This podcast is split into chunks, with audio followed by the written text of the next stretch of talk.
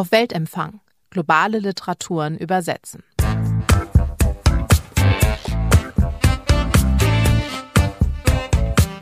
Herzlich willkommen zu einer neuen Ausgabe des Litprom Podcasts auf Weltempfang. Wir reden hier über das Übersetzen von globalen Literaturen und heute geht es vor allem auf die Philippinen. Dort spielt nämlich ein Großteil der Handlung von José Dalisais Last Call Manila, über das wir heute reden und übersetzt hat es Nico Fröber und er ist heute hier. Hallo Nico.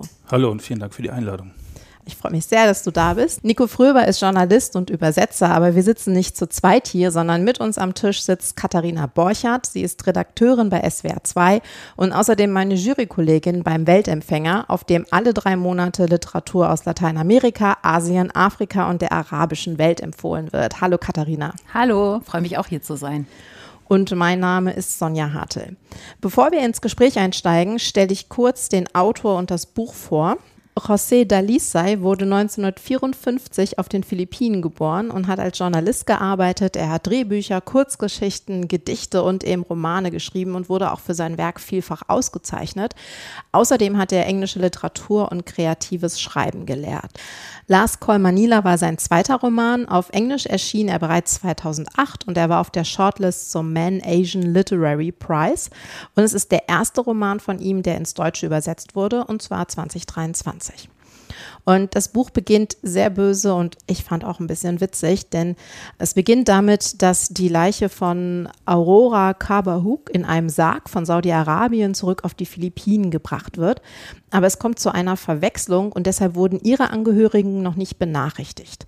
Und nun wird also schnell ein Telegramm an das zuständige Polizeirevier geschickt, das in die Hände von Walter fällt, der ist dort Sergeant und Walter weiß, dass etwas nicht stimmen kann, denn er hat Aurora erst vor kurzem quicklebendig gesehen. Sie arbeitet nämlich als Sängerin in einem Nachtclub, in dem er kürzlich war und so stellt sich dann relativ schnell heraus, dass es sich bei der Leiche um Auroras oder Rory, wie sie sich nennt, Schwester Soledad handelt. Und nun machen sich Walter und Rory auf den Weg nach Manila, um den Sarg abzuholen und das ist die äußere Handlung. Vor allem aber lebt der Roman von den vielen Rückblicken in das Leben der Hauptcharaktere. Katharina, wie hat dir denn Last Call Manila gefallen? Ja, ich fand den Roman richtig toll. Ich fand den auch, wie du sagst, witzig. Ich finde, dass äh, der Autor José Dalí sei äh, geschult ist an amerikanischer Literatur. Der hat wirklich eine spitze Feder. Und ja, es ist ein sehr realitätsgesättigter Roman, es ist ein bunter Roman, es ist ein Roman mit ganz eigentümlichen, sehr anschaulich gestalteten Figuren, die viel erleben, die auch schon viel erlebt haben. Und äh, ja, man, man rutscht mitten hinein in diese philippinische Szenerie und in das kleine Abenteuer, das äh, Walter und äh, Aurora da im Auto mit dem Sarg hinten drauf auf dem Pickup erleben. Und wie ging es dir, Nico? Weißt du das noch, wie es war, als du den Roman das erste Mal gelesen hast? Ja, also was mich natürlich auch während der Übersetzung besonders beeindruckt hat, ist, dass man unheimlich viele interessante Aspekte über die philippinische Geschichte und die Gesellschaft erfährt, praktisch nebenbei. Also beispielsweise streut er ganz nebenbei irgendwelche Details über die philippinische Geschichte ein in Nebensätzen, wo zum Beispiel einmal die Statue eines äh, philippinischen Nationalheldens äh, namens José Rizal erwähnt wird. Und wenn man sich dafür interessiert, also als Übersetzer muss man das natürlich, weil man sich sehr intensiv mit dem Text auseinandersetzen muss, aber ebenso als Leser oder Leserin, wenn man sich dann ein bisschen genauer damit beschäftigt und ein bisschen recherchiert, dann erfährt man unheimlich viel. Also man kann dann wirklich richtig in die philippinische Geschichte eintauchen und ganze Nachmittage damit verbringen.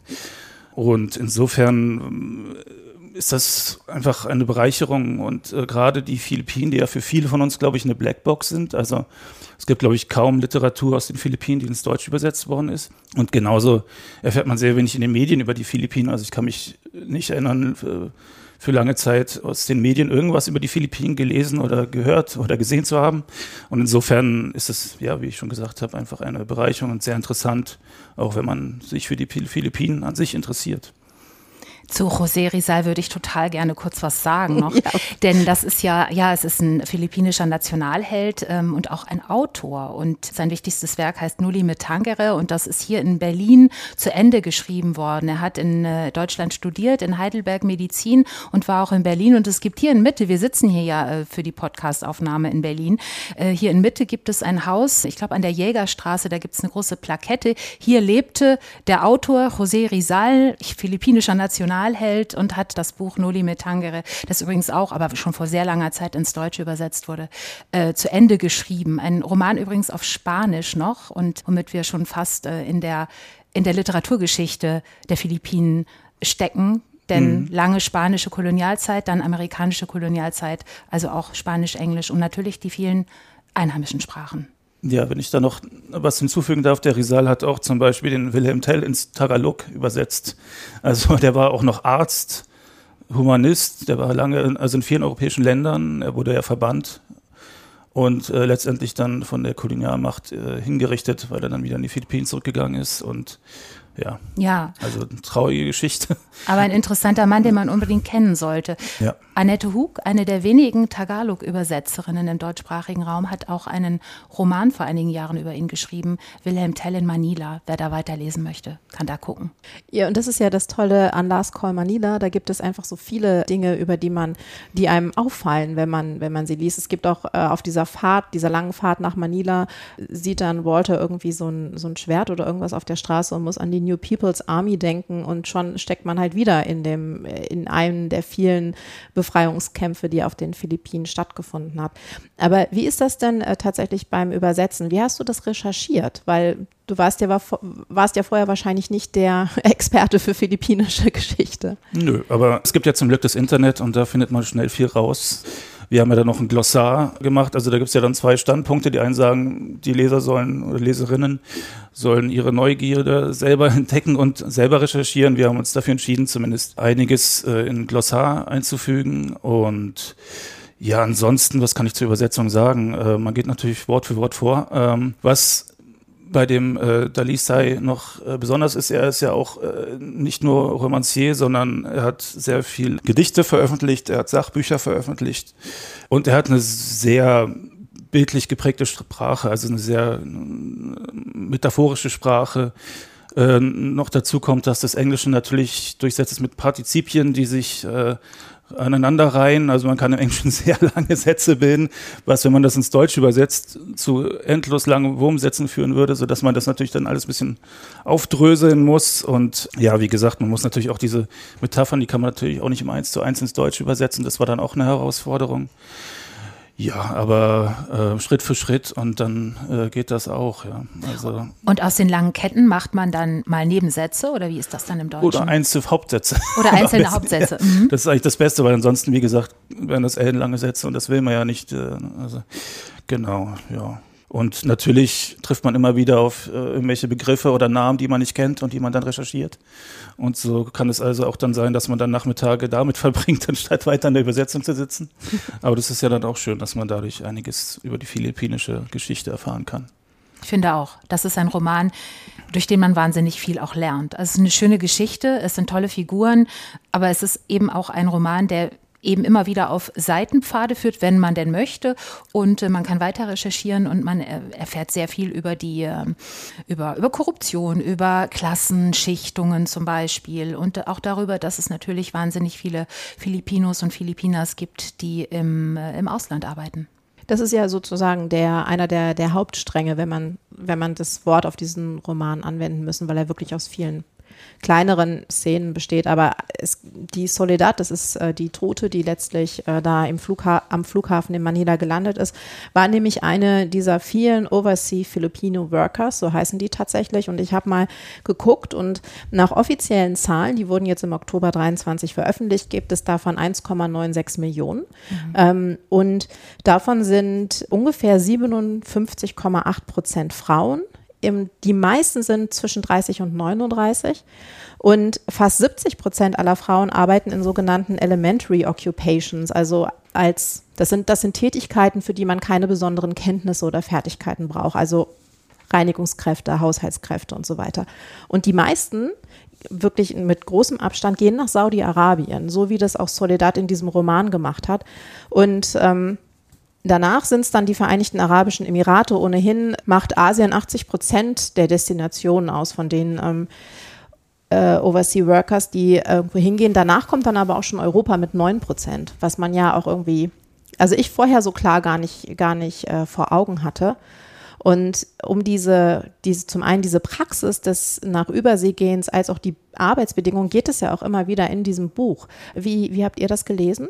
Für mich war das auch relativ neu. Also in Deutschland, äh, Deutschland kennt man vielleicht noch die Seeleute, also die philippinischen Seeleute, die sind, äh, die kommen immer mal wieder vor, also die äh, gefühlt die halbe Containerschifffahrt weltweit am Laufen halten. Aber dass so viele Filipinos und Filipinas auf der ganzen Welt verstreut äh, arbeiten gehen, beziehungsweise Arbeit suchen, vor allem natürlich auch die, um die Familien zu Hause zu ernähren, also ihnen Geld zu schicken, damit die da ein einigermaßen gutes Auskommen haben, Dach über den Kopf und ihre Familien ernähren können. Das war mir so überhaupt nicht bekannt. Und das prägt die philippinische Gesellschaft wohl sehr stark. Also wirklich jede Familie hat wohl mindestens einen Angehörigen, der irgendwo im Ausland tätig ist. Und das sind natürlich meist niedrige Arbeiten, also keine qualifizierten Jobs, sondern ja, wie du schon sagtest, also geht von Dienstmädchen über Köche, Tänzerinnen, Karaoke-Bars, was weiß ich, Sänger, alles Mögliche. Aber natürlich sind sie auch oft Ausbeutung ausgeliefert, ja. Also ist natürlich auch abhängig von der von den jeweiligen äh, Gesetzgebungen in den Ländern, in denen sie tätig sind. Aber ja, also das ist auf jeden Fall ein sehr entscheidender, wichtiger Teil der philippinischen Gesellschaft. Ja, sie sind auch oft äh, die Männer auf Bohrinseln, ich auch sehr interessant. Also auch offshore, auch weit weg von zu Hause. Und interessanterweise weil äh, Deutschland ja jetzt auch immer mehr Pflegekräfte braucht und die auch im Ausland rekrutiert. Da äh, gehören die Philippinen offenbar auch dazu.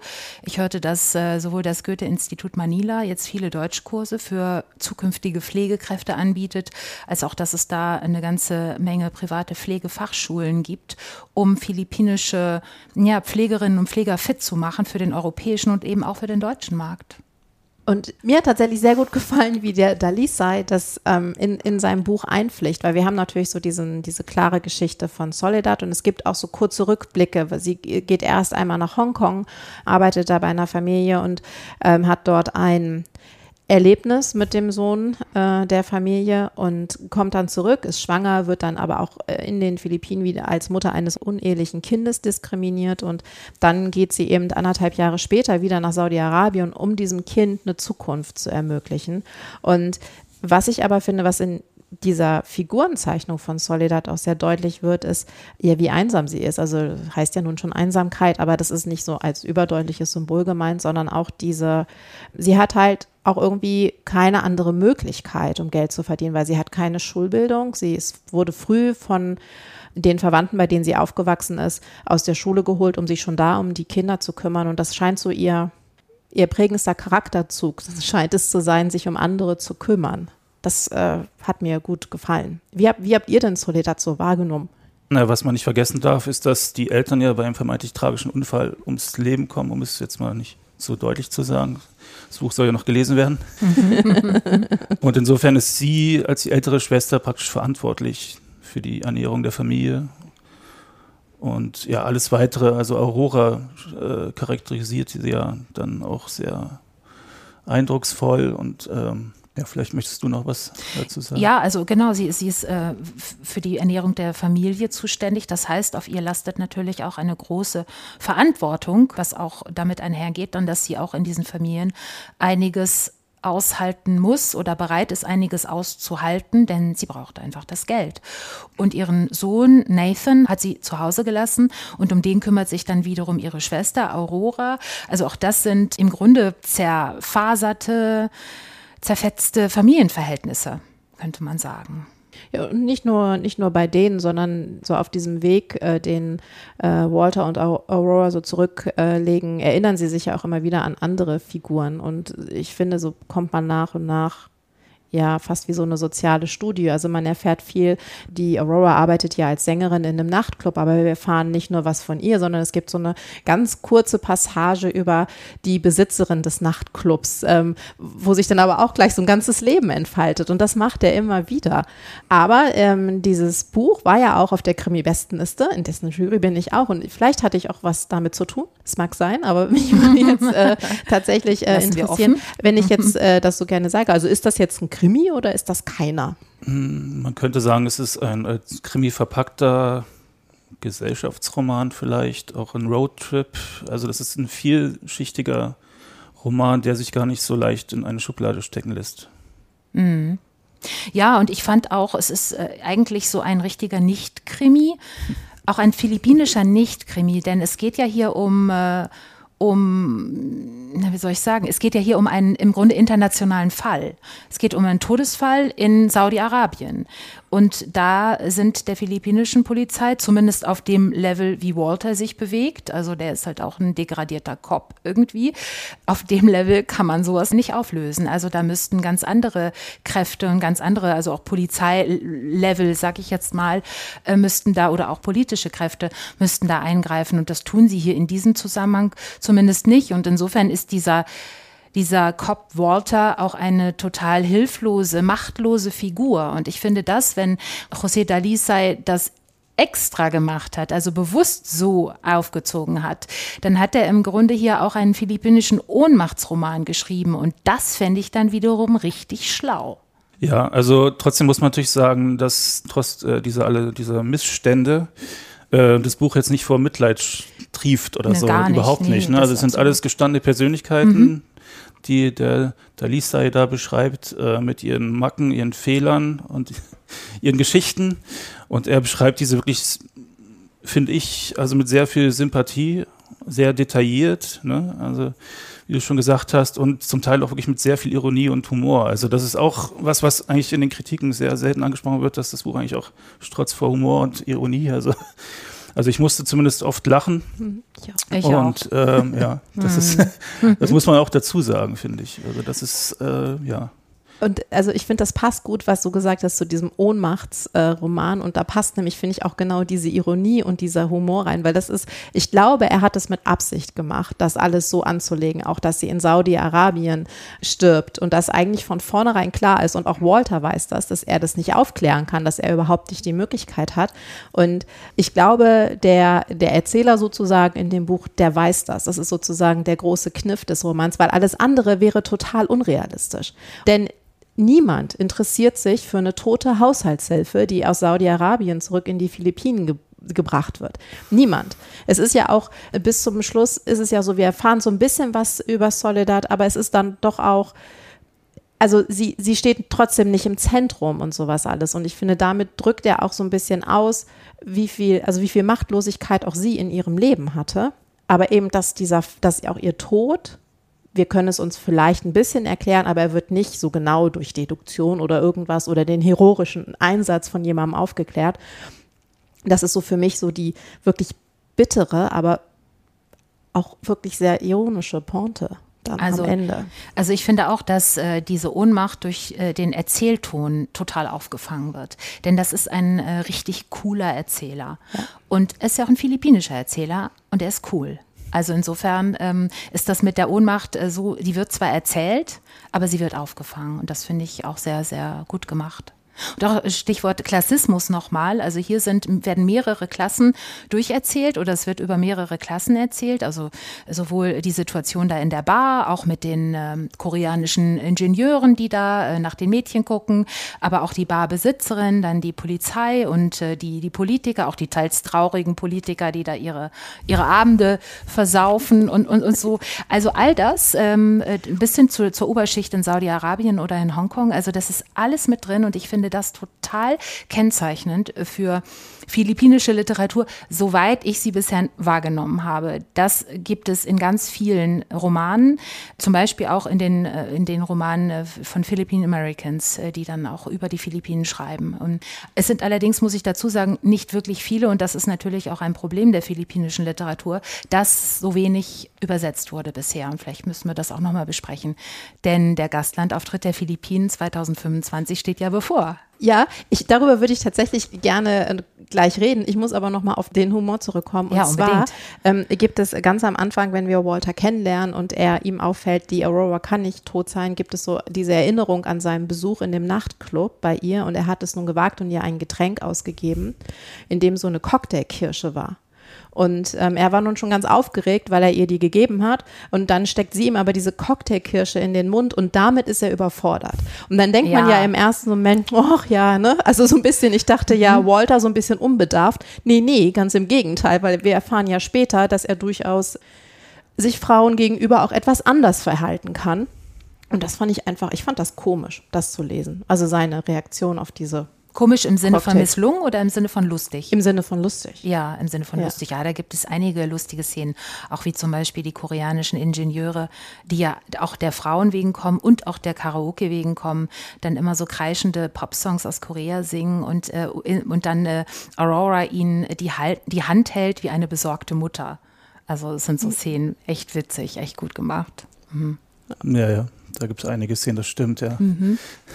Auch die, weiß nicht mehr, was, wer, was, wer es war, ich glaube, der Bürgermeister, der dann sein Handy, das war, glaube ich, die Zeit, wo es gerade losging mit den Handys, da ganz stolz war, jeden, jeden Tag einen neuen Klingelton irgendwie ja, genau. vorzustellen, sozusagen. Ja, ist die Beginn der Handyzeit. Das merkt man dann auch bei der Recherche, ne? dass, äh, dass es mit Handys alles ein bisschen flotter gegangen wäre. Aber sie haben halt noch keine. Das stimmt, aber abgesehen davon, also wäre euch, wenn ihr es, wenn wir diese technologische Komponente rausziehen, hättet ihr gemerkt, dass der Roman schon 2008 geschrieben wurde und nicht jetzt? Ich meine, da liegen 15 Jahre zwischen. Nein. Ich- Überhaupt nicht. Nee, weder stilistisch noch von der Story, denn die, die Problematik mit äh, den Dienstmädchen, ähm, zum Beispiel eben in den arabischen Ländern, äh, in den reichen arabischen Ländern, gibt es nach wie vor. Ja. Ist ja schlimmer geworden tatsächlich. schlimmer Also geworden. von dem, was ich gelesen habe jetzt bei der Recherche, dass ja in einige Länder auch keine, derzeit keine philippinischen Arbeiterinnen mehr vermittelt werden. Also mir wäre es tatsächlich auch nicht aufgefallen. Also abgesehen natürlich von dem Club-Handy und den wechselnden Klingeltönen und dass dann Rory auch hofft, vielleicht kriegt sie auch mal so ein Handy geschenkt und so, aber alles andere nicht. Das bringt mich dann nochmal zu der philippinischen Literatur. Und zwar ist es ja tatsächlich so, es war mein erstes Buch von einem philippinischen Autor, das ich gelesen habe. Und ich habe da mal so ein bisschen überlegt. Ich habe noch ein anderes Buch gelesen, das auf den Philippinen spielt, aber das war von Ross Thomas am Rande der Welt. Und da geht es auch viel um die philippinische Geschichte. Auch sehr witzig, kann ich jedem empfehlen. Aber von einem philippinischen Autor war es mein erstes Buch. Wie, wie war es bei dir, Nico? Dasselbe. Katharina, du wahrscheinlich nicht. Ich hatte vorher schon äh, Francisco Sionel José gelesen, Gagamba. Der Spinnenmann, das ist ein Roman, der 2014 bei uns erschien bei Horlemann, als es den Verlag Horlemann noch gab. Und da geht es um einen Mann, der deswegen Spinnenmann heißt, weil der auf, der ist, also dem, dem fehlen die Beine und der ist auf so einem Rollbrett, bewegt er sich ähm, im Eingangsbereich immer eines Luxushotels und verkauft da Lotterielose. Und das ist nämlich auch wieder so ein Fall. Von ganz unten der behinderte Lotterieverkäufer, Lotterielosverkäufer vor diesem Luxushotel und all die Leute, die in dieses Hotel reingehen. Und da gehen rein Politiker, da gehen rein Militärs, Gangster, Prostituierte, Anwälte, Menschenrechtler und das Dienstpersonal. Und die werden alle beschrieben. Also ein Beispiel. Ich habe noch gelesen vor einigen Jahren Miguel Siyuko, Die Erleuchteten. Das ist allerdings ein ähm, Philippine-American Autor, also schreibt auf Englisch. Gut, das tun die meisten, auch die in den Philippinen lesen, ähm, auch die, die in den Philippinen leben. Die Erleuchteten, das ist auch ein, ein großartiger Roman. Würde ich auch sofort jedem empfehlen. Äh, da geht es um einen Exilautor, philippinischen Exilautor, der tot äh, im, im Hudson River gefunden wird und der ein Manuskript geschrieben hatte, einen großen Enthüllungsroman über die, die Verbrechen der herrschenden philippinischen Familien. Und das ist jetzt weg und muss gesucht werden und viele Verwicklungen und auch sehr, sehr witzig, sehr politisch, sehr analytisch und sehr witzig. Vielleicht darf ich noch sagen dazu, dass wir, also der Transit Verlag und ich als Übersetzer vorhaben, den Debütroman von äh, José Dalisay zu übersetzen. Ah, toll. Ja, der soll ja dann im Herbst wahrscheinlich, wenn ich das richtig im Kopf habe, nächsten Jahres erscheinen. Und der ist sehr viel politischer und autobiografischer, weil da geht es um die Marcos-Diktatur. Ja. Und da war der Dalisay auch selbst im Gefängnis, also in der Opposition sozusagen. Und ja, also da freuen wir uns schon sehr drauf. Bin ja auch schon noch gespannt auf die Übersetzung. Ja. Also Markus, ich meine, an die Markus-Diktatur kann sich wahrscheinlich jeder noch erinnern. Das war ja eine entsetzliche Zeit, auch mit viel Kriegsrecht. Und Imelda Markus mit ihren, äh, mit ihren Schuhen, mit ihrer Schuhsammlung ist wahrscheinlich unvergesslich. Eine Kleptokratie. Und mit, äh, mit den Diktaturen ging es ja gerade so weiter mit Duterte, der die letzten Jahre Präsident war. Na, und jetzt ist doch der Sohn, Markus Sohn, glaube ich, mhm, an der ja. Macht. Also das äh, zeigt auch wieder, dass die Philippinen zersetzt sind von Korruption und Vetternwirtschaft und dass im Prinzip ein paar Familien irgendwie das Land unter sich aufgeteilt haben. Und äh, das ist, spielt natürlich auch in dem Roman eine Rolle, wenn auch wie immer so eher unterschwellig ist. Ne? Also es ist ja kein politischer Roman, ähm, aber es wird immer so angedeutet. Also ich glaube, das macht es den Philippinen auch wirklich schwer, international positiv wahrgenommen zu werden. Dann eben auch im kulturellen Bereich, im Literaturbereich. Also ich glaube, wir äh, verbinden vor allen Dingen mit den Philippinen eben sowas wie Diktaturen, der Kampf gegen die Muslime im Süden, dann den War on Drugs von, von Duterte, wo viele Drogenabhängige einfach abgeknallt wurden, dann den Sextourismus, das ist alles irgendwie nicht so wirklich schön. Also es ist, äh, es ist schwer, finde ich jetzt so aus der Ferne, die Philippinen als ein reiches Land äh, wahrzunehmen, mit einer Kultur, mit der wir uns eigentlich gerne beschäftigen würden. Und ich finde unbedingt sollten, denn es gibt kaum ein internationaleres Land als die Philippinen.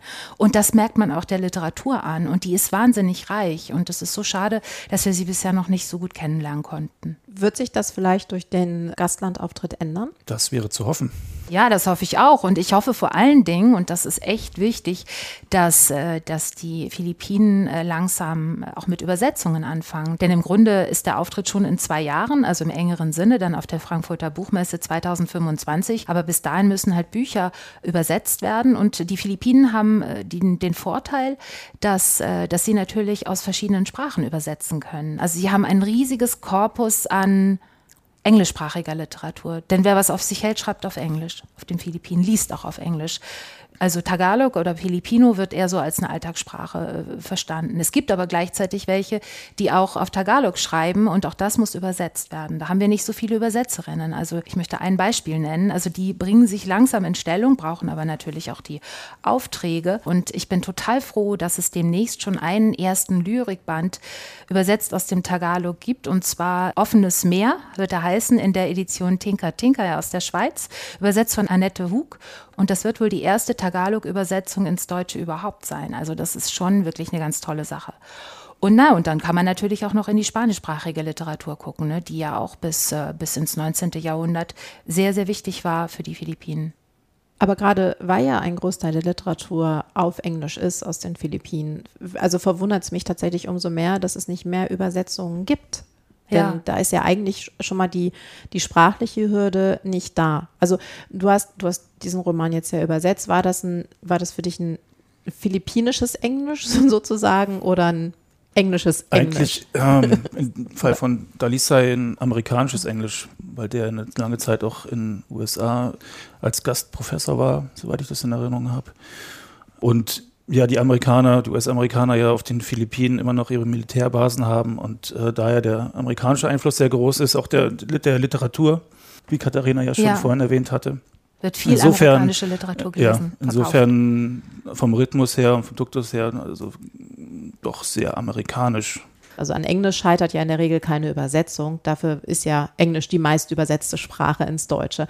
Aber was ist es dann? Also ist es das schlechte Image? Das, oder? Ich denke, also es ist einerseits vielleicht das schlechte Image. Ich finde aber auch, dass die Philippinen äh, bislang selbst sehr wenig getan haben, um ihre Literatur zu promoten. Und dahinter steckt vielleicht auch fehlendes Selbstbewusstsein, fehlendes Sendungsbewusstsein. So die meisten Länder haben ja so Literaturinstitutionen, die zum Beispiel Übersetzungen fördern, die gucken, dass die Autoren auch mal auf Lesereise gehen, die eigenen. Das gehört zum Softpower-Bereich sozusagen, also sich, äh, sich ähm, im, im Kulturbereich präsentieren. Dazu gehört natürlich auch, dass man weiß, was man hat und was man gerne zeigen möchte. Und ich habe das Gefühl, dass die Philippinen, dass sie das nicht so haben, dass sie zwar Arbeitskräfte exportieren, aber dass sie äh, kein ausgeprägtes Selbstbewusstsein darüber haben, was sie kulturell zu bieten haben. Und das ist eigentlich eine Menge.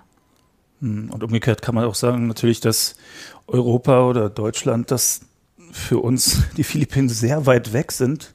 also gerade der südostasiatische Raum, praktisch wie ich vorhin schon gesagt habe, also ein schwarzer Fleck auf der Landkarte sind.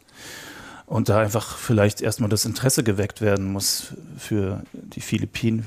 Absolut. Ja.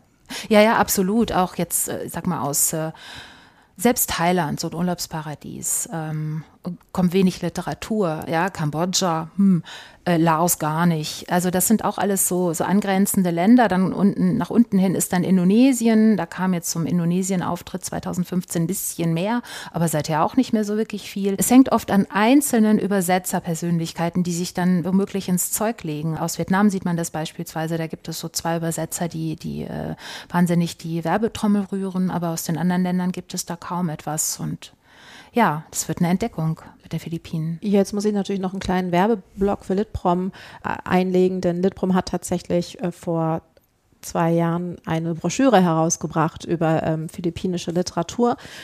Nee, es war nicht vor zwei Jahren, es war vor einem Jahr. Äh, moderne Literatur aus den Philippinen, womit praktisch auch Verlagen gezeigt werden sollte, was gibt es denn an Literatur aus den äh, Philippinen. Und ich meine, Lars Call Manila war, war auch in der Broschüre und es wird auch noch eine weitere, ähm, einen weiteren Comic geben. Der müsste auch noch 2023 erscheinen, der auch auf diese Vermittlung zustande gekommen ist. Also vielleicht verändert sich da gerade was. Das ist zumindest auch mein Eindruck. Ich habe so ein bisschen vorher recherchiert, dass jetzt die Philippinen anfangen, anfangen, da stärker auf eine Vermittlungsleistung auch äh, zu setzen, weil ich, ich finde auch, es ist ein, einfach auch ein Land, das unglaublich interessant ist, also wo es sehr viel auch zu entdecken gibt und sehr viel auch zu ja, erfahren oder zu lernen gibt sozusagen.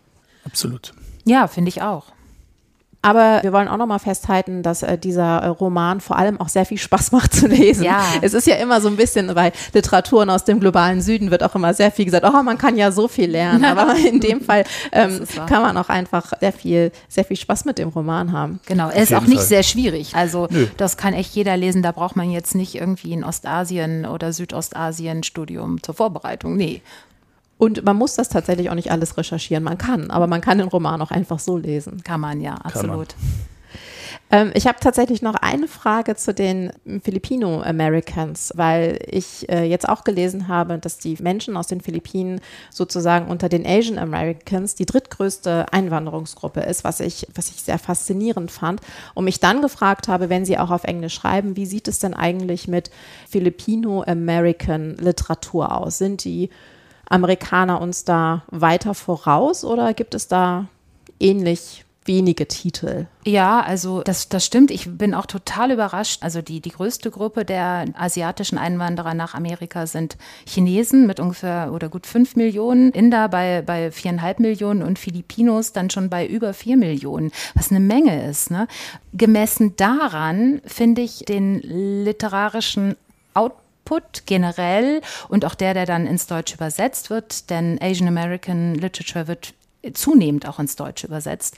Da sind Filipinos, abgesehen von Miguel Sijuko, noch nicht viel dabei, kaum dabei. Also insofern, äh, auch da äh, wäre eine, eine größere Sichtbarkeit äh, natürlich total zu wünschen. Ja, aber vielleicht kommt das jetzt auch. ja, also wie gesagt, also, es gibt es im, ja. im, Englischen natürlich, es gibt äh, philippinisch-amerikanische Romane, aber es gibt sie weniger als die Romane von äh, japanischen, koreanischen, chinesischen Einwanderern und äh, sie sind auch äh, noch nicht großartig ins Deutsche gekommen. Ja gut, da muss man ja auch sagen, meistens ist dafür ja auch äh, Vorausbedingung ein äh, beachtlicher Erfolg in den USA, sagen wir es mal so. Genau, ein beachtlicher und, Erfolg und natürlich auch ein grundsätzliches Interesse bei uns. Ja, hm. definitiv. Ja, das war sehr schön mit euch. Vielen Dank für das Gespräch. Ja, vielen Dank für die Einladung. Ja, danke schön. Hat mir auch Spaß gemacht. Und vielen Dank auch an alle, die uns zugehört haben. Und wenn es euch gefallen hat, dann abonniert doch diesen Podcast überall, wo es Podcasts gibt. Empfehlt uns weiter und bewertet uns auf Apple Podcasts und Spotify. Das hilft sehr dabei, dass andere diesen Podcast finden können. Und für Kommentare, Feedback und Fragen erreicht ihr uns unter litprom.buchmesse.de und all diese Informationen stehen natürlich auch in den Show Notes.